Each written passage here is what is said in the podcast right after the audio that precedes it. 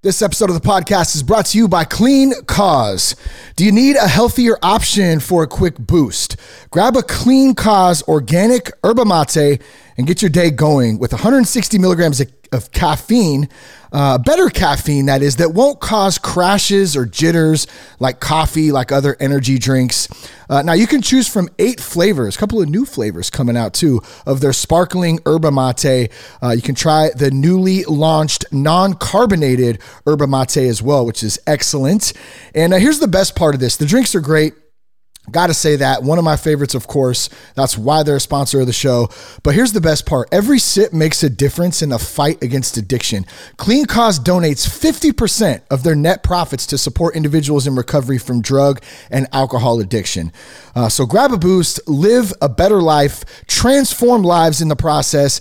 Head on over to cleancause.com and get 20% off of your order with the promo code SOBERGUY. That's cleancause.com. Enter the promo code SOBERGUY Guy at checkout and save 20%. That Sober Guy podcast contains adult content, merciless truth, and emotional nudity. Listener discretion is advised. I'm Shane Ramey. You're listening to That Sober Guy podcast, and we help people stay sober. If it's your first time listening, welcome. I'm so glad that you're here today. You can find more podcasts, more resources. You can also contact us by going to thatsoberguy.com. Please be sure to follow us on Instagram at that sober guy podcast. All the links from today's show will be in the show notes, so they're easy for you to find. Our guest today is Jason LaChance. And Jason has a 20 year background in radio broadcasting.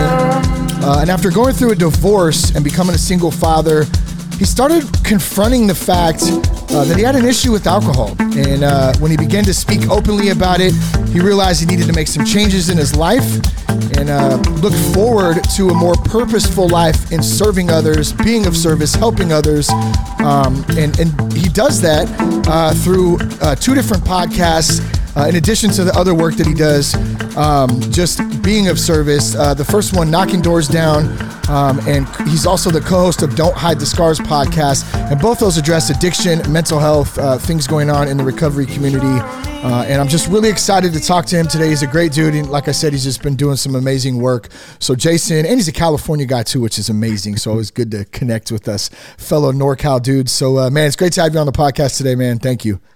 Oh, thank you. Wow. Now I, I feel so much better about myself. we just stopped there. I'm just glowing, man, Good. feeling the love. Yes, dude. I love it. I love it. That's, well, you know, man, like talking about recovery and sobriety and, and, and really just like trying to be better men and, and dads and um, friends and all the stuff, man, just being better in life um, it can be exhausting sometimes, dude. It really can't. We got to be better. We got to do more. And, and at, the, at the end of the day, it's more like let's just like back up and like have some fun and let's just let loose and kind of let God take the wheel. You know, I like that. Oh, all too well. Oh, I I fought letting God take control and you know and and like i tell people they're like oh you just didn't believe in god? I was like no i just didn't believe that god loved me or had a purpose for me. Yeah. like it wasn't he didn't reject me. It was me rejecting him. It, you know it was the it was that story we get planted in our head way back when you know yeah. and and i believed it. Yeah. i believed it. And i was living a life that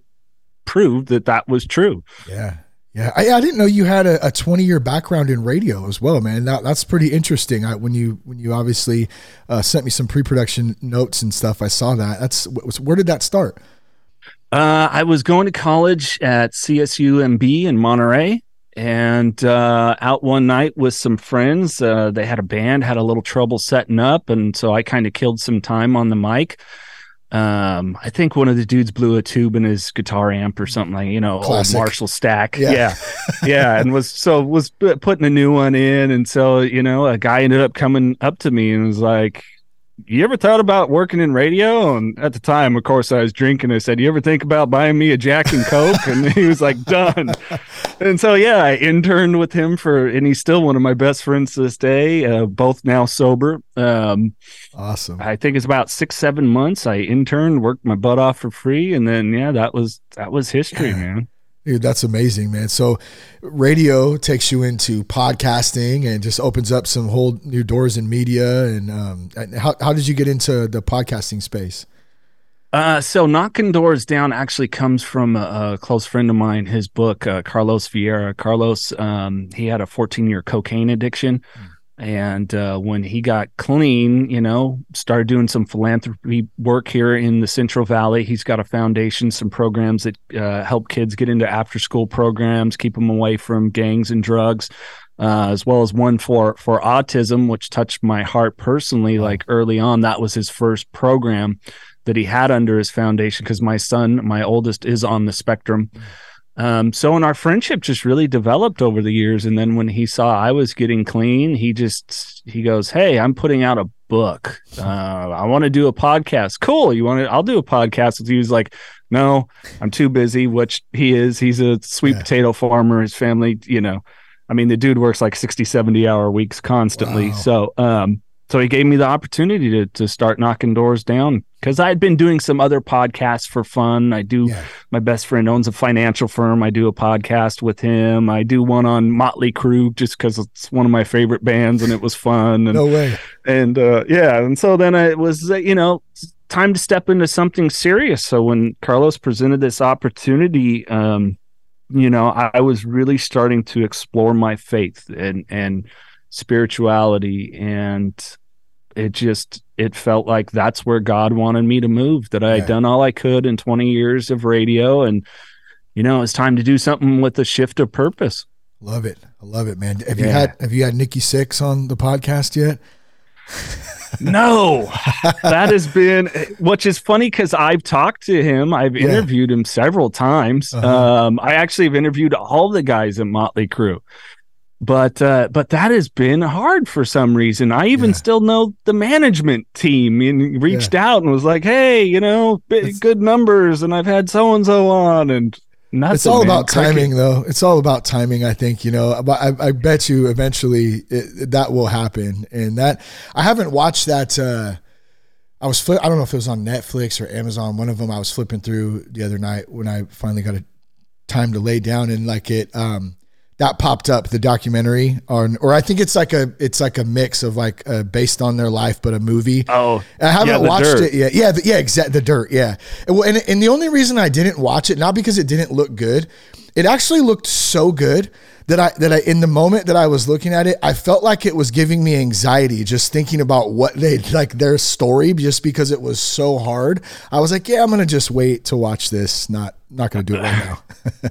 now. uh had a couple letdowns for me. One of them was I hounded Tommy Lee like I had meet and greets like every darn show. I went and saw Motley Crue, and I'm like, hey, I want to play you when the dirt movie gets made. All right, bro. Yeah, whatever you say. I don't know, man.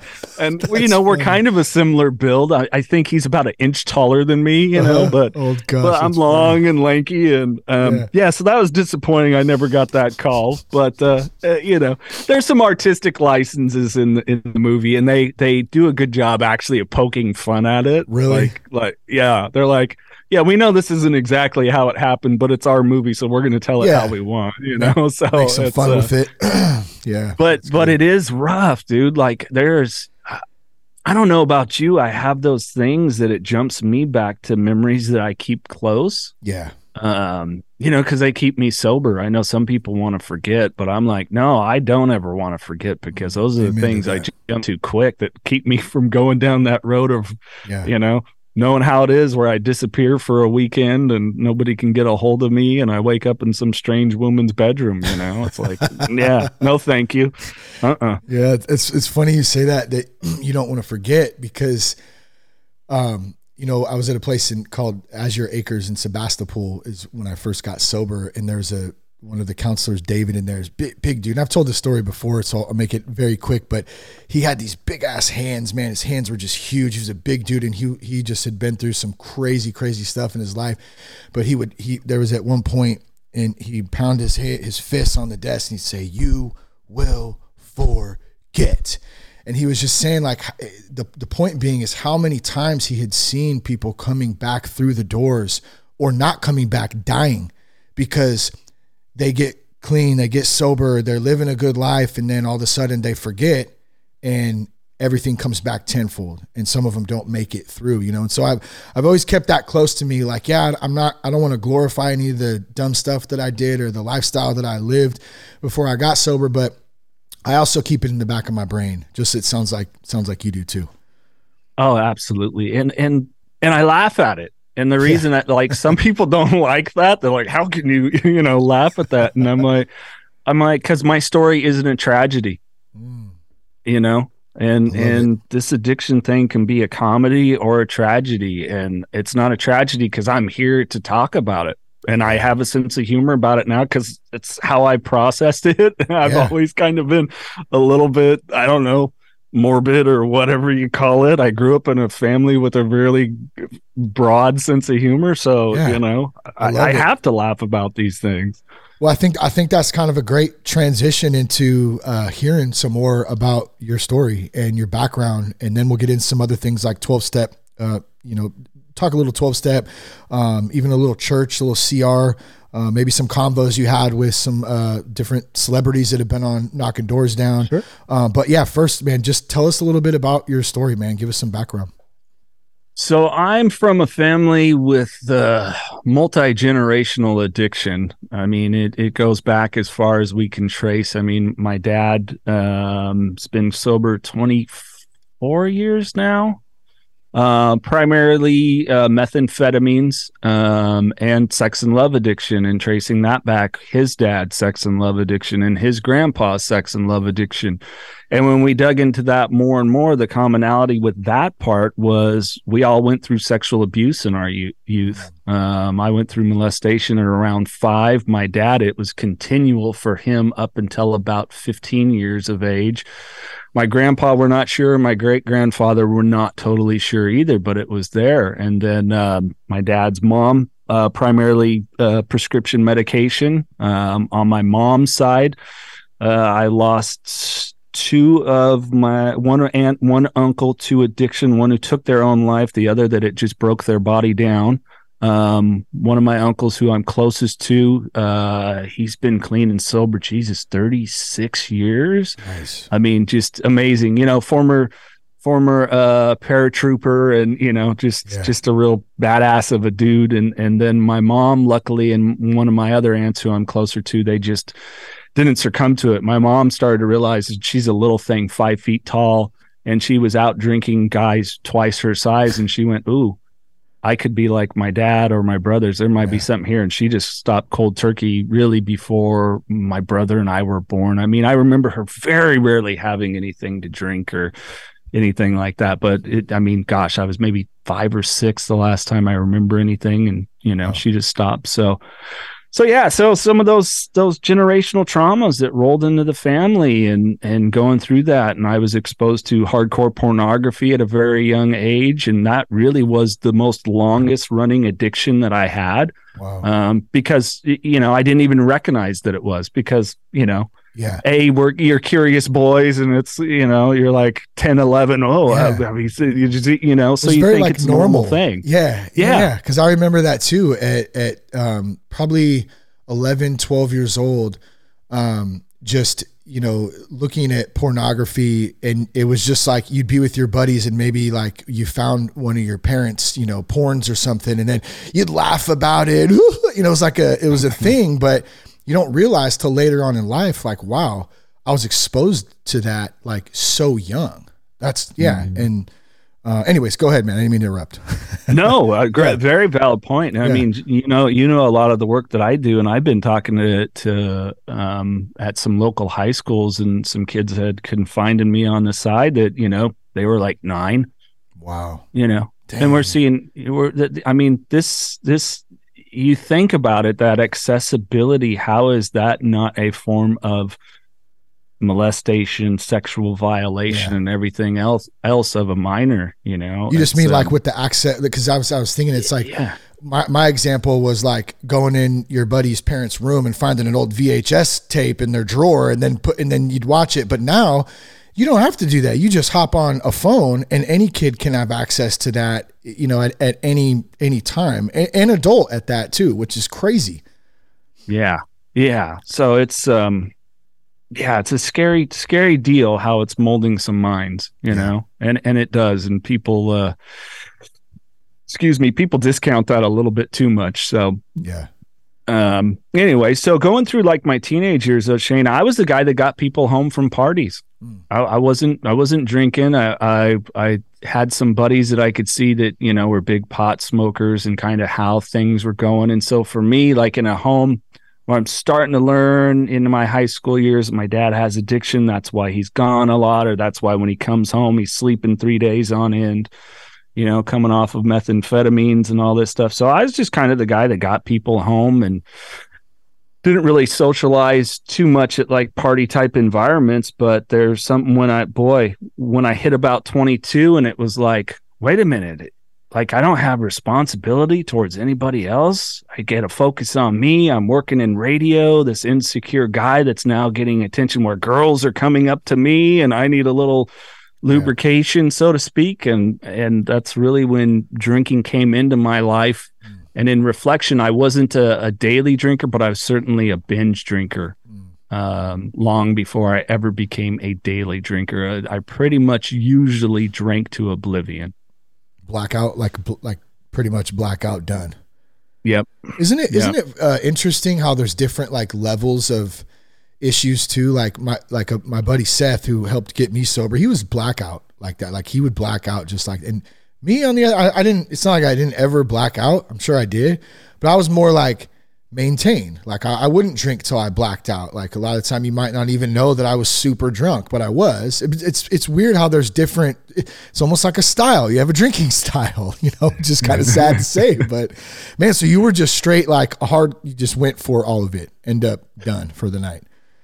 Generally, yeah. Generally, I, you know, I can pinpoint some moments, but I wasn't always. There's many a times I can remember, like, no, I won't drink tonight. I was still yeah. at that point where it was like I could, I could take it or leave it. But when I took it, it was like, oh my god, this is so much fun, and I'm the center of attention, and you know as a kid that that felt seen not heard it was like oh i get to have this shift and and the more of a jackass i was it seemed the more people wanted to be around me and were hitting me up so you know the fragile little ego getting filled and mm-hmm. you know you get the text from the girl like well where are you going after this? You know, this is in the Nokia days where a question like that took you 10 minutes to yeah. type in. So, yeah, it's like all those insecurities, and especially with the sexual abuse, you know, it it left me feeling just so much like guilt and shame as a kid.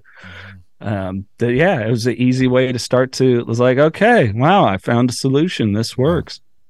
How old were you about this time? Is it like late teens, mid teens, early 20s? Uh, early 20s. Okay, got it.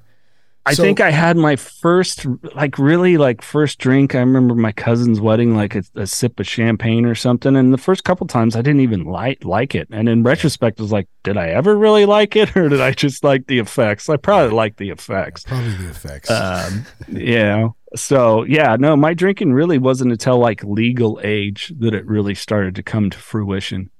So how did that progress from there? We we hear that a lot, like uh, addiction alcoholism. It's very progressive. Like you're you're good one moment, and I, I think to your point too, of like sometimes you you know you might say, oh, I'm I'm not going to drink today, but you know when you do drink, you go hard.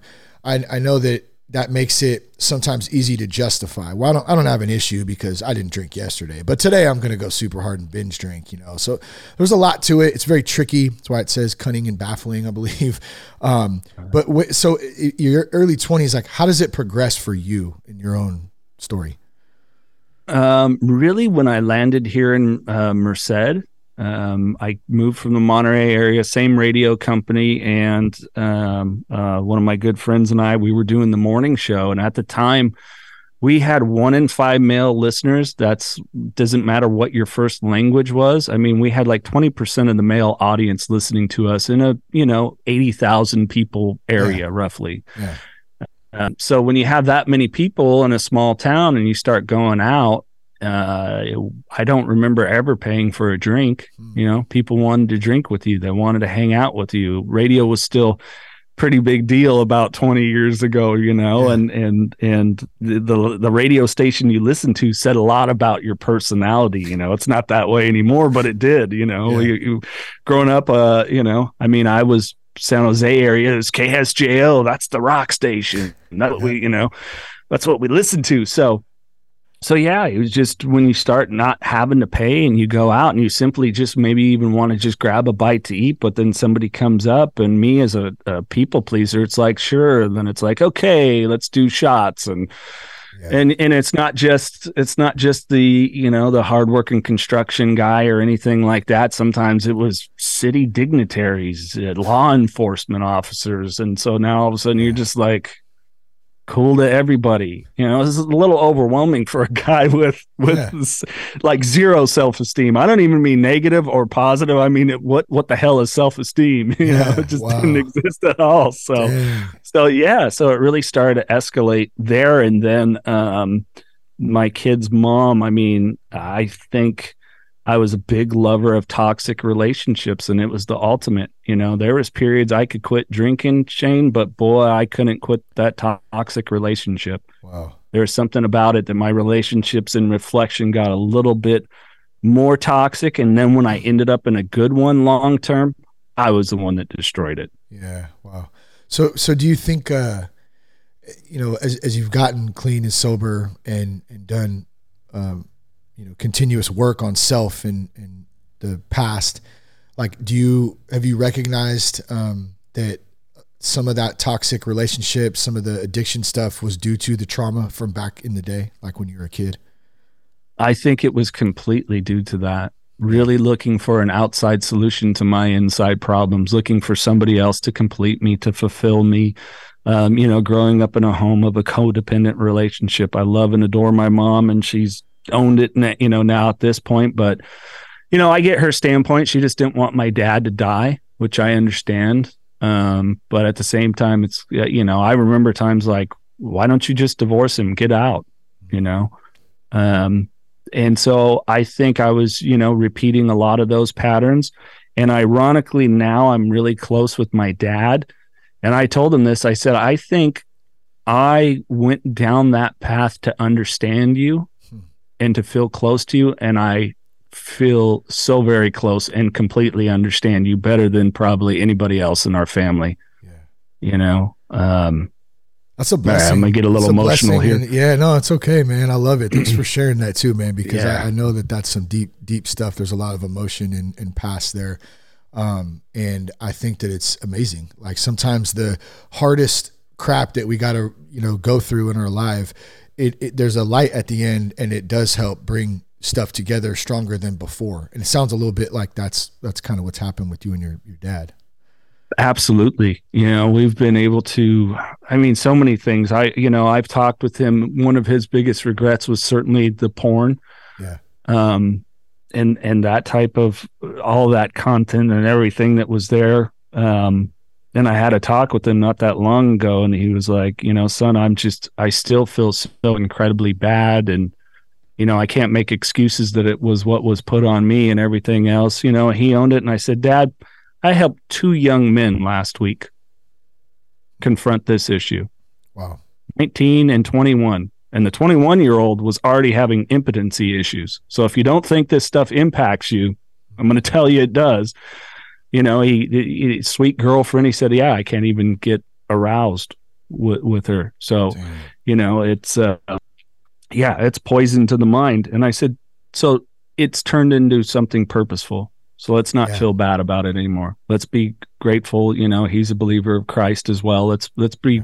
grateful that our higher power gave us this opportunity to take what we had and utilize it. Yeah. You know, because yeah, then we would be there's a reason to be upset if you yeah. do nothing with yeah. it right i mean yeah totally you know, let's do something with this so you know it's been a really powerful experience and um, you know, he acknowledged that a lot of the validation that I sought, I always seemed to have the next pretty girl around and bring him around dad, and dad would go, Man, you always got the hot women. Great, boom, validation from dad, you know, that thing that I was always seeking. So, yeah, I kind of see the overall picture. I've done a lot of the work. I mean, I've hit sex and love addiction, anonymous meetings, and yeah. counseling, the whole thing, you know. Yeah, it's crazy how God, you know, put puts us on this walk like in a a certain path and we go through like hell sometimes, you know, like in different seasons of life. And then um, at the end, if we can learn from that and turn it around and, and serve others, I mean, isn't that really what it's about? I mean, you know, relationship and love and and being there. So man, that's so so cool to hear. I love too that you've mended that relationship with your dad. Like that's amazing, bro. Like literally, because there's so many dudes, including myself, who um, struggle with that and have struggles and have a past with that that um, that can be really really difficult. You know is a struggle for you that you know like is you is your dad not a willing party or what it was i'm curious what your struggle with that yeah is. yeah no and, I, and i've been i've been pretty open with this on the show of course um in public and just whatever but like so I, I love i love my dad man but like you know same uh situation growing up in uh or similar to like alcohol drug fueled like I, I, always refer to it as controlled chaos. It was just controlled chaos in my house. Like my my dad was the controller, and it was just you never knew if it was going to be all good because there was there was times when it was all good, and then that could go from all good to complete all hell breaking loose in a matter of minutes. And so you're constantly on edge.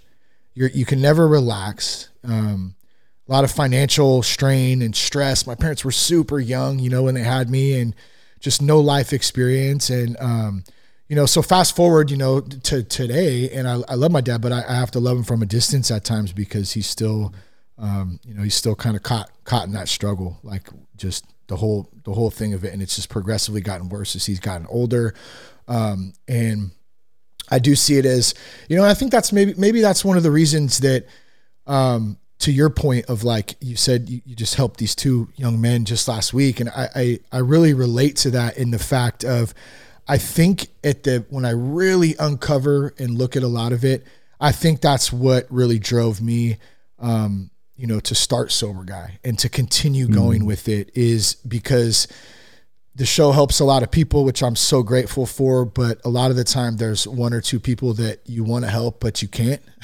and so, like there, there's there's something to that, I think, and that helps to uh, to kind of keep it, you know, keep me going with it or whatever. But man, I've learned so much and a lot of forgiveness and, and a lot of um, you know work in that, and it's continuous. I don't think it ever I don't think it ever stops. But yeah, no, no, and it's and it's. Thank you for sharing, Shane. Mm-hmm. And um, yeah, it's tough when those that we would like to have in proximity, we just can't.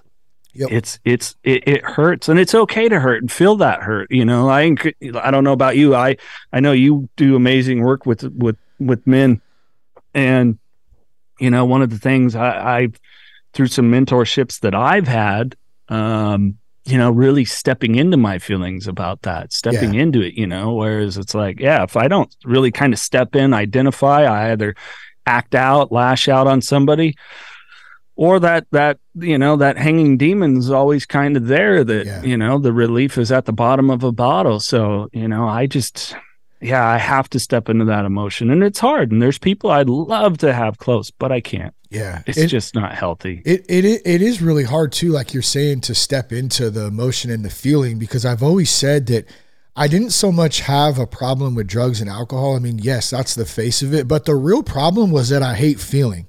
Till this mm-hmm. day, it's still something that is difficult. I, I feel guilty sometimes because I feel like I pass that on to my daughter. Sometimes I see her. Um, she's kind of like I am, like she can just turn it off if she needs to. And so, yeah, you have that like kind of guilt even as a parent. Like, man, like I don't, I don't want to be like, I don't want her to feel she, like she has to be like that. But we're learning, you know, and we're learning together. And I'm gonna continue to learn. And um, do you do you relate to that too? Like the feelings is just so hard, and that's probably why we just it's easy to numb out. So I always say it's easy to drink.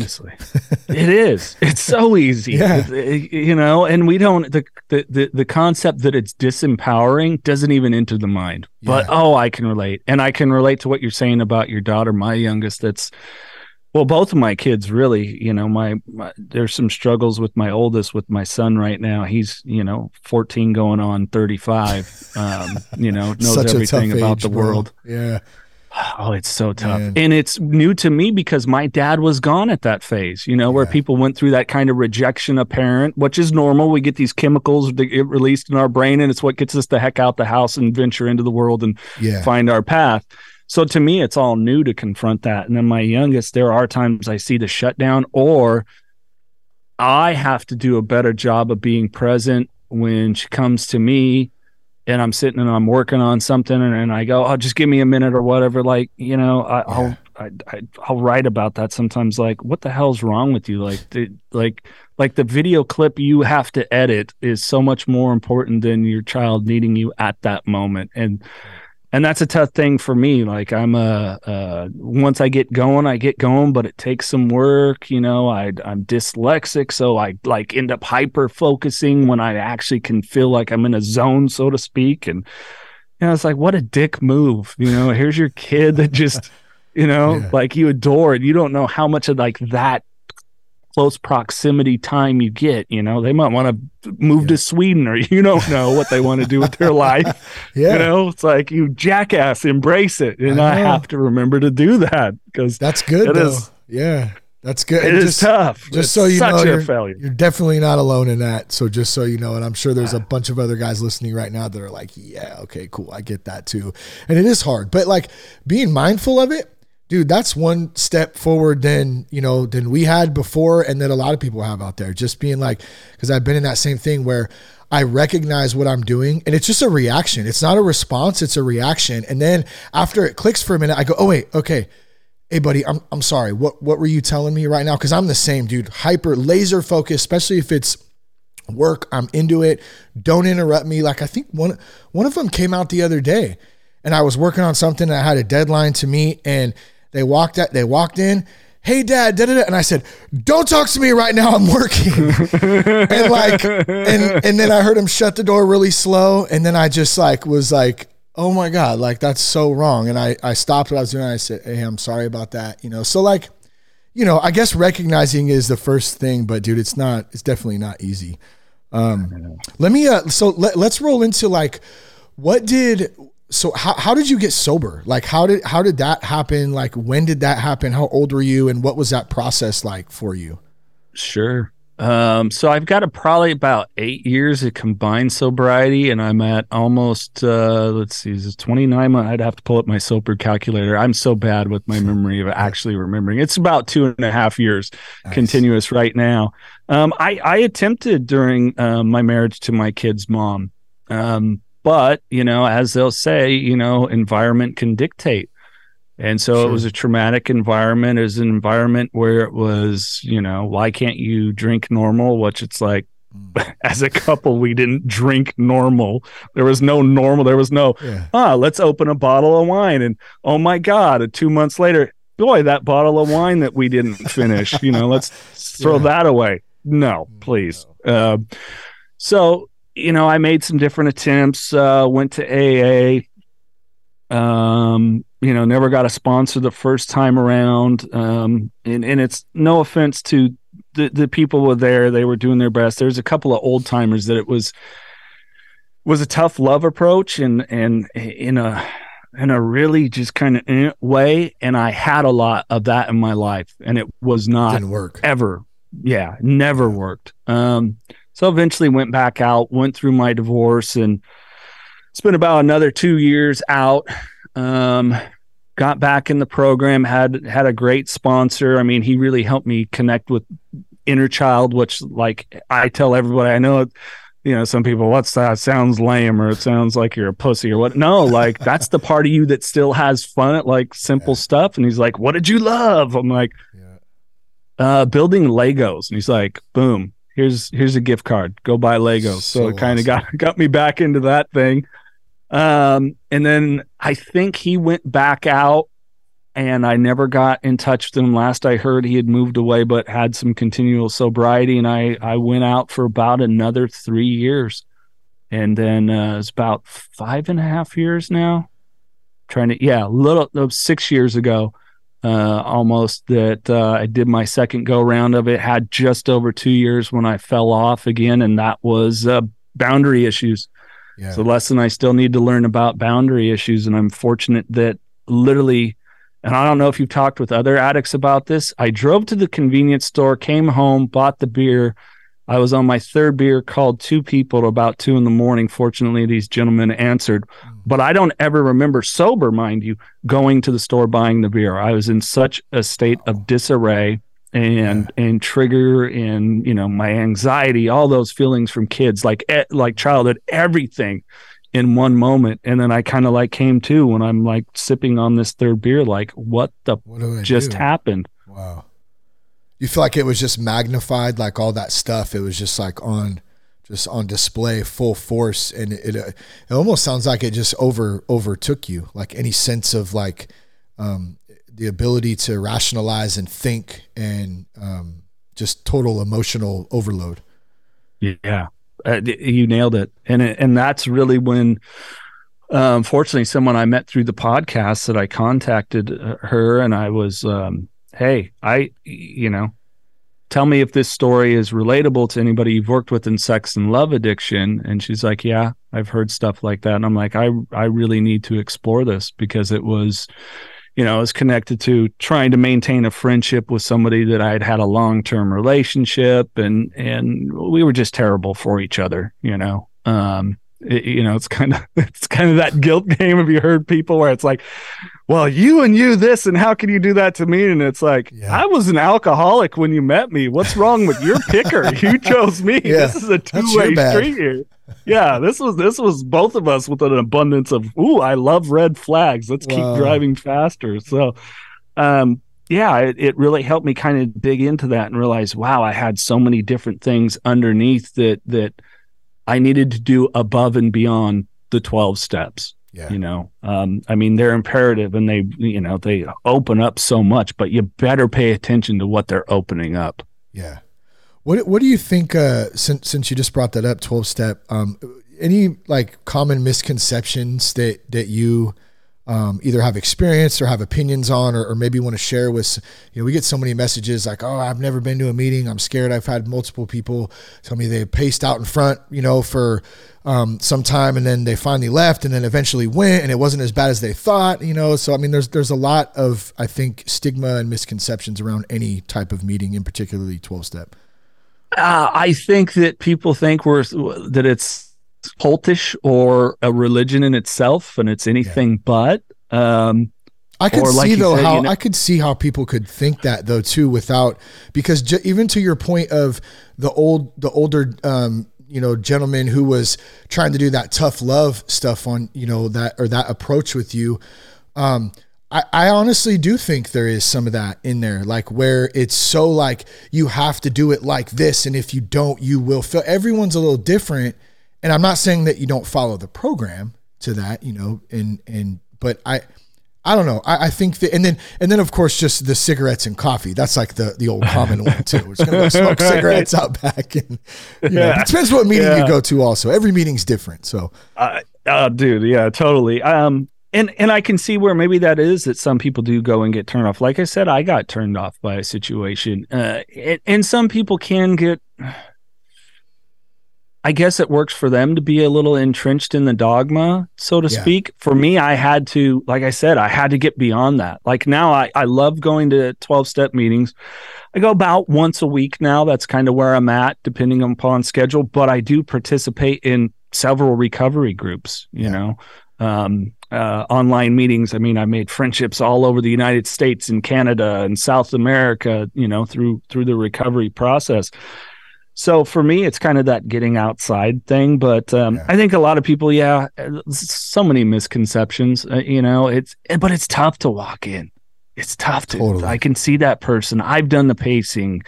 You know, when it's a new place, and I've been to hundreds of of twelve step meetings. You know, yeah. but if it's a new one where I don't know anyone, I can see how it is. It's it's hard to go in and be vulnerable. And I think some people don't think it's a place where they can be totally vulnerable. I think they feel that maybe or perceive that they got to fall in line like you're saying and yeah. you know this is this is the only way and and it's not that um at least not for me because I don't let it be. And then and the other misconception is the people that have the issue with the, the God principle. Mm. You know, and uh and and what's, what's your I, take I stole this that? I stole this from stand up comedian, the stand up comedian Alonzo Bodden. He told me, he goes, uh, he goes, uh, just tell them if uh, they have trouble with God, think about the trouble God has with you. I like it. Yeah. And he goes, and he goes, uh, you know, and as far as the spiritual side, higher power, source, whatever you want to call it, and when it comes to the steps, God's in all of them, yeah. every single one. Yeah. You know, it, it it's really about you know finding that thing in you that works for you. Yeah. You know, so I, think a lot of people go, "Oh, I'm going to be told how how I'm going to connect to that higher power or my purpose or whatever." It's like, no, it's some really beautiful guidelines that are that are that if you work them, they're irrefutable. I mean, I just tell people, just give me 90 days. Give me 90 days. And if after that you think I'm full of shit, then go somewhere else. Try yeah. something different. But I'll tell you, if you really, really honestly work it, you're going to see some results. Yeah. Yeah, I love it, man. Um, I think that there's, you know, that that part we get so wrapped up in um, what we believe or what we think we know or the way we see it. And I think when we let that guard down a little bit and start to, um, you know, just like I guess I guess surrender is the word.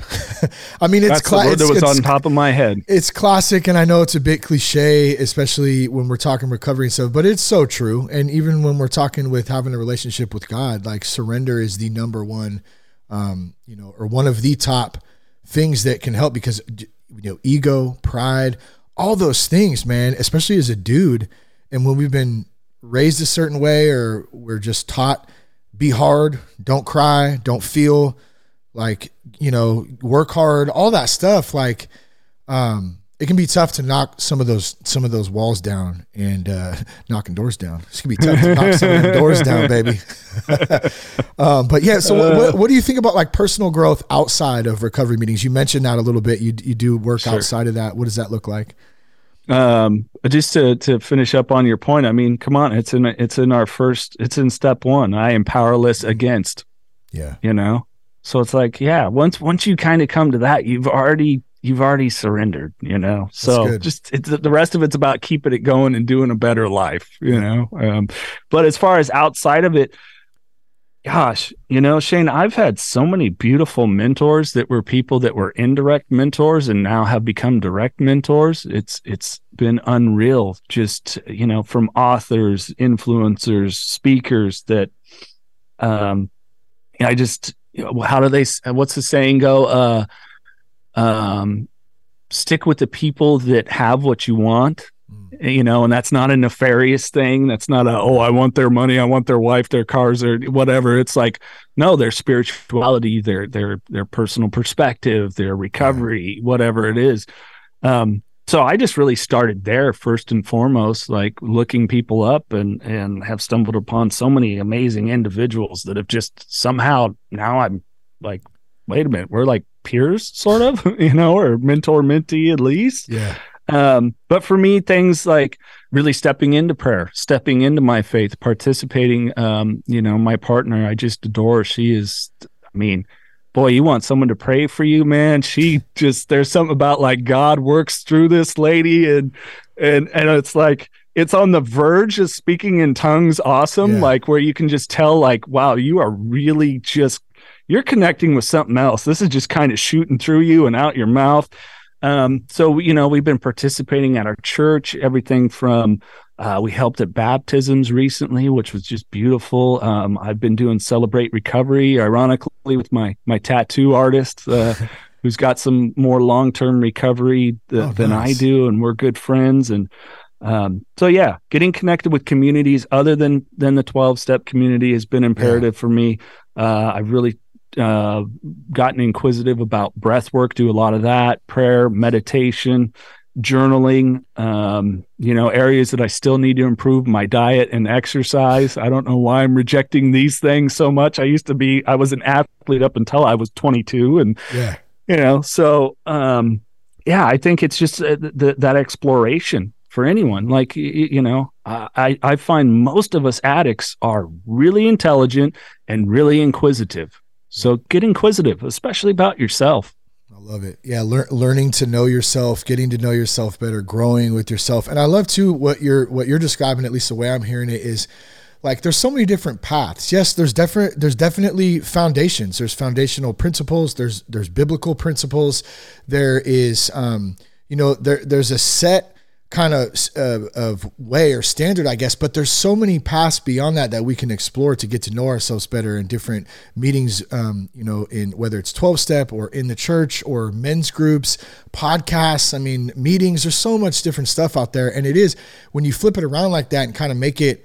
Once you can kind of get over some of the anxiety and, and make it an exciting thing, like, dang, I don't, like I get to learn about myself, you know, and grow, which is actually really cool. It's it's exciting. At least for me, it is. I don't know. Maybe someone out there is like, "Screw you, bro! I hate this crap." Like, I don't know, but I, I think so.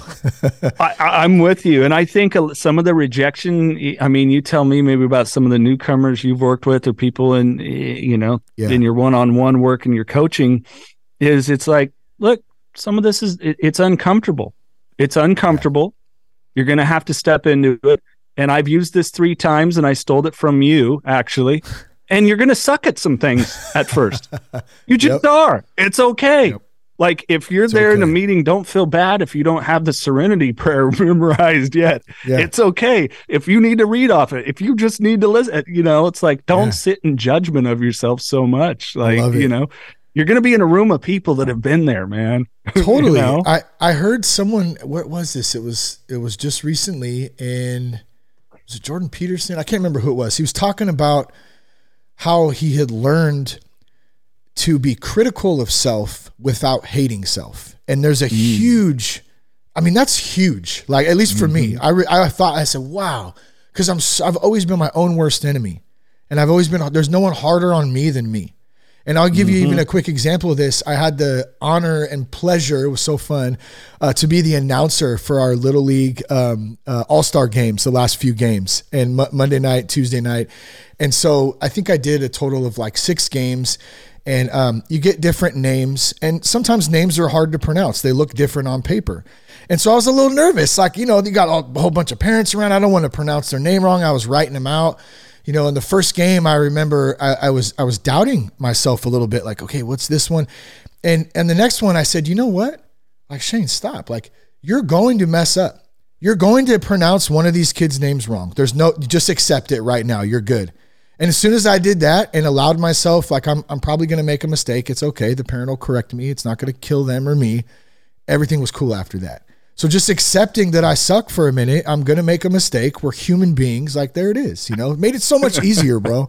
Like so much easier. I got a relatable story. yeah, let's hear it. So, so Carlos Vieira also owns a clothing brand, 5150, mm-hmm. which relates Love to the name. Book. That's great. Yeah, yeah. The, yeah, the last night uh, that he got arrested, he was actually booked for a 5150. So he was, uh, you know, cocaine fueled, and he was literally knocking doors down. And the Pimp C song was on. You know, he was just he was in a psychosis. Dang. So, anyways, he has uh, they do MMA events, and I do the ring announcing.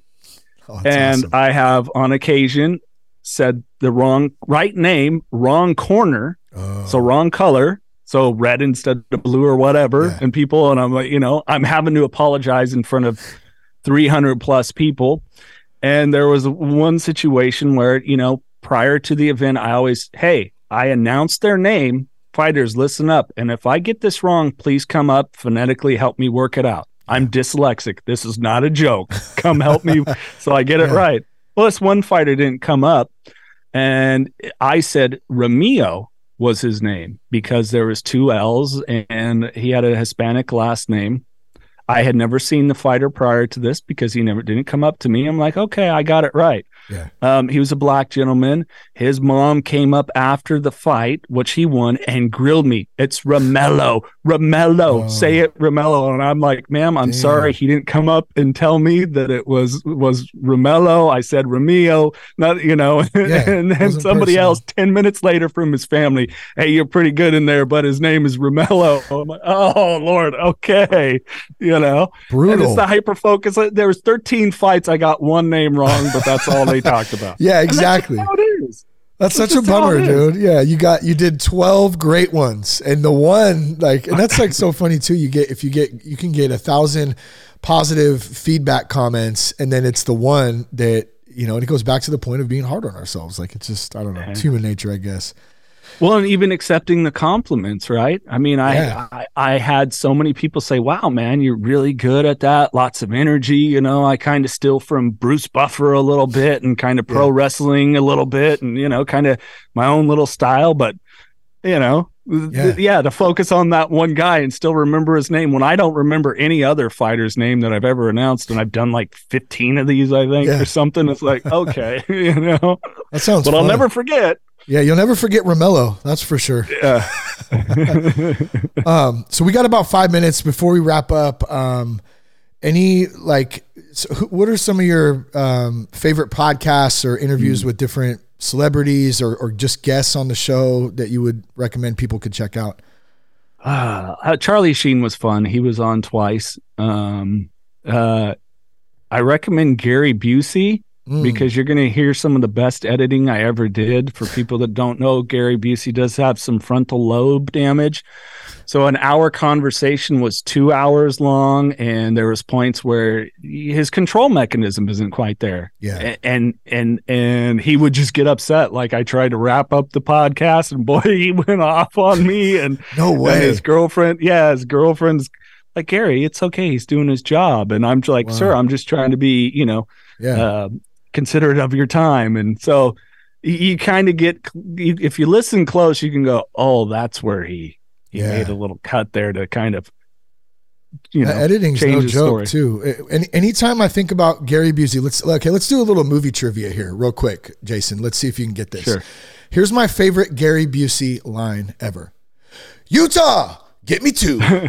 give, give me two point break and he, the funny thing Yes. about it because of the way his his brain trauma is when we went back to old movies different person Mm-hmm. really? it was a different part of his brain like when i brought up that i was a kid and i saw the buddy holly story and i went mom but you told me buddy holly passed away yet i'm watching him on tv and Oh, he wow. he was like he was overcome with emotion like wow you don't know what that means to me you know charles hardin hardy meant so much to me as a Yeah. musician and you know it was such an honor to play that role and be nominated for an academy award and then two minutes later i say something that upset him and he's, He's know yelling at you. uh, so that was the biggest challenge of one. But there's been so many beautiful people. I mean, Kat Von D, Kelly Osbourne. Um, when I still had a co-host, Mikey and I, we spoke. We were the first people she spoke to after her last relapse.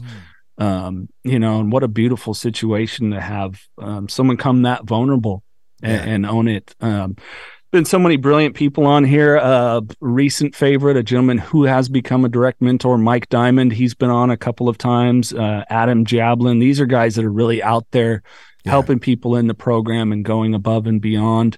Um, if you really want to rethink your mind, uh, Dr. Rob Kelly, who's been on twice. I Mm. mean, you know, it's one that I'll I'll steal from people when I sit and kind of do one-on-one coaching, Shane, where they're, you know, like we've been talking about that voice that gets put in your head, and I go, you know, I'm sorry yeah. that that happened to you, but know that that that was somebody else, and this is the work that not only on the podcast with Dr. Rob, but personally um, connecting with him that he's helped me through, and he's, he's a neuropsychologist in Yeah. recovery himself. Crazy story. I'm going to introduce you to him if you haven't talked to him. Yeah, I haven't. You'll I love would love Dr. to. Rob. Yeah, that, that sounds Yeah. amazing, man. I appreciate that. Um, but uh, so many beautiful ones and just you know some everyday average people i guess from the outside that just do amazing work that may never get any sort of huge recognition you Yeah. know Yeah. kind of like you and i yeah, exactly. Kind of like us. I love it. And we're just doing what, like, man, like this, you know, I know this helps me stay sober and keep on a, on a good path. Not a perfect path, but a good one. And I, I feel the same probably for you. Like this is a huge part of our own like recovery process and journey in, in doing this, you know? And so I just, I just want to say thank you, man, for coming on the show today, obviously. And thank you for the work you're doing. Um, it's been great to, to uh, meet you and get to know you a little bit. And I'm just, I'm excited that we're both Cali boys and we're going to keep in touch mo- moving forward, man. I really enjoyed this, this convo with you, bro.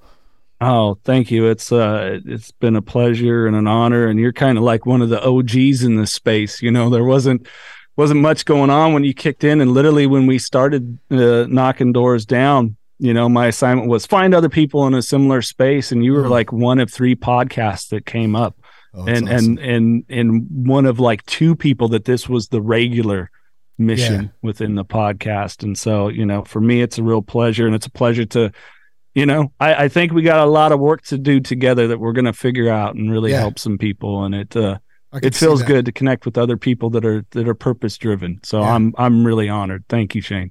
Amen to that, brother. Thank you, man. And um, so, if folks want to reach out to you, where can they find you? Social media? Where can they find the podcast? Just give a quick plug, and then and then we'll close it down. Sure, knocking doors down. Uh, Apple Podcasts, Spotify, uh, YouTube. If you want to watch the full video, knocking doors down on Instagram and Facebook and uh, Twitter. If you search knocking doors down, you find it. I think it's under at KDD Media Company because knocking doors down didn't fit. Um, but connect yeah. there. Uh, TikTok uh, KDD Podcast uh, had to do another shorter one too. But please feel free to reach out. You got a question, a comment, a suggestion, or just need someone to talk to at one of those times, man. Yeah. I do my best to to be timely with everyone. Yeah, I love it, man. Jason, thanks so much for coming on today. We'll put all the links from today's show in the show notes for you so they're easy for you to find. I hope some spoke to you today. Share the podcast with a friend. Connect with us on Instagram at that sober guy podcast. Peace, love, and respect. Keep your blood clean.